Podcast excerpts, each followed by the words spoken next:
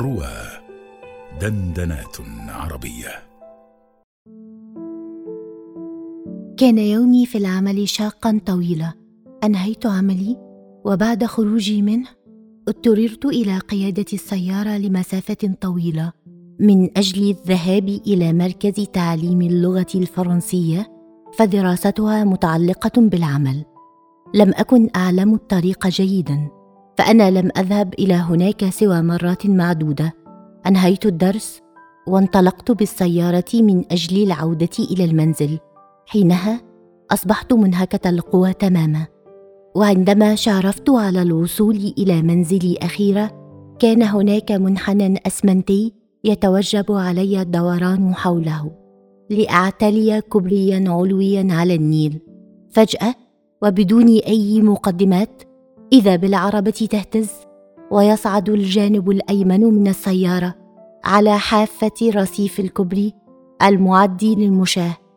وسمعت صوت صرير يصم الآذان. كانت لحظات رهيبة إلى أن تمكنت من إيقاف السيارة وأنا في حالة ذهول تام. مرت دقائق ثقيلة وأنا عاجزة عن استيعاب الموقف. وتنبهت على صوت طرق على زجاج السيارة وإذا برجل مسن يفتح الباب المجاور لي ويطلب مني النزول من السيارة. أجلسني على رصيف الكبري وظل يردد عبارات مطمئنة وأحضر حقيبة يدي وبعض الماء وجعلهما إلى جواري. ثم أرسل ابنه لإحضار عامل الذي قام على الفور بتغيير الإطار الخلفي الذي تمزق بفعل احتكاكه بالرصيف وتأكد من سلامة السيارة. تبينت أنني لم أنتبه لوجود الرصيف إذ أن الظلام كان يعم المكان بسبب أعمدة الإنارة المطفأة.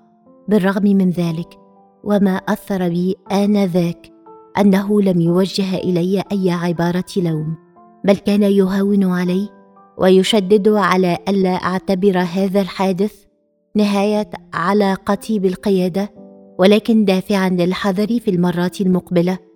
أخبرني أنه لو توقف الإنسان عند كل عثرة لما استقامت حياة البشرية. أركبني السيارة ولم يقبل أن أدفع له كلفة إصلاح الإطار. بل رفض أن يذكر اسمه أو حتى رقم هاتفه. ثم مضى بابتسامته الهادئة وصوته يتمتم لي بالدعاء. وإلى الآن عندما أعتلي هذا الكبر العلوي يحضرني صوته وابتسامته الودودة فلا يسعني إلا الدعاء له. جزاه الله عني خير الجزاء.